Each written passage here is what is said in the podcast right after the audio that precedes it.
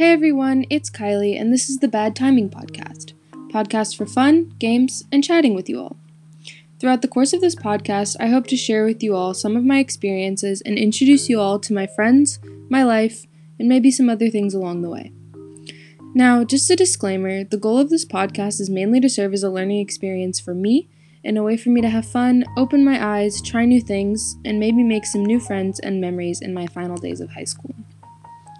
Currently, I'm a senior in high school with just a little over a month away from turning eighteen and starting my life as a fully fledged adult.